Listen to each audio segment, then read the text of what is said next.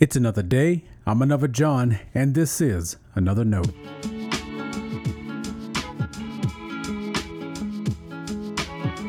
Today's edition of Another Note is titled, Our Lowly Love.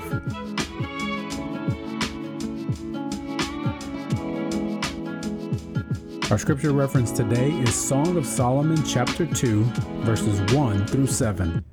As always, may the Lord add His blessing to the reading and hearing of His holy word.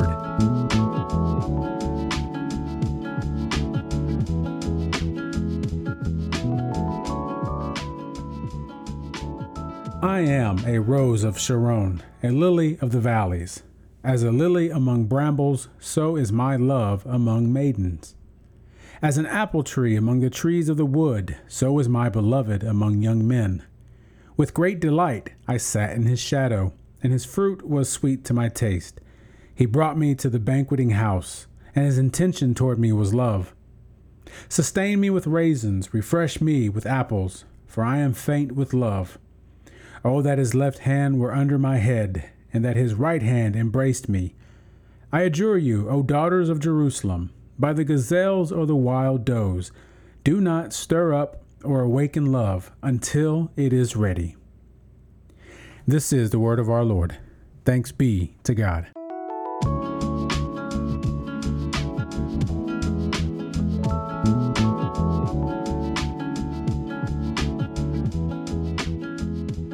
Yesterday we read from Song of Solomon.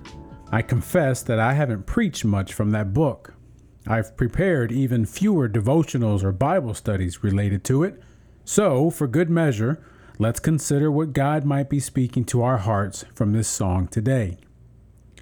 The female lover speaks in chapter 2. She assumes a humble and expectant attitude toward her love. As a lily among brambles, so is my love among maidens, she says.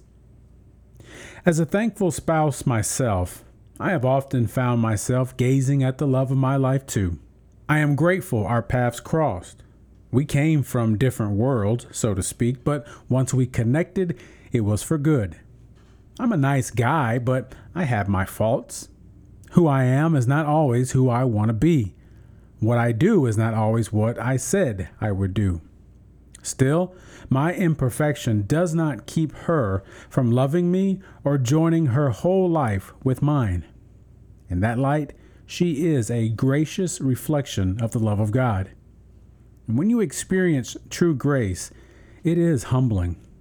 I trust many of you feel the same way. You see, therefore, how we can relate to Scripture's love song. When I began preaching, early on I knew how I wanted to present the gospel. The best way I learned to preach was by joyfully offering Christ. I could never shame someone into believing. I don't know how to scare anyone into professing Christ as Lord.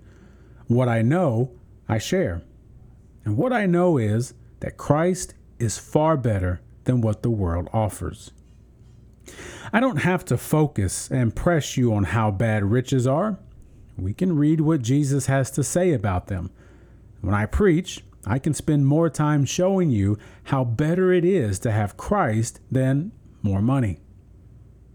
Why would I want to humiliate someone who struggles to forgive someone in their life? I'd rather show them how learning to forgive heals our souls.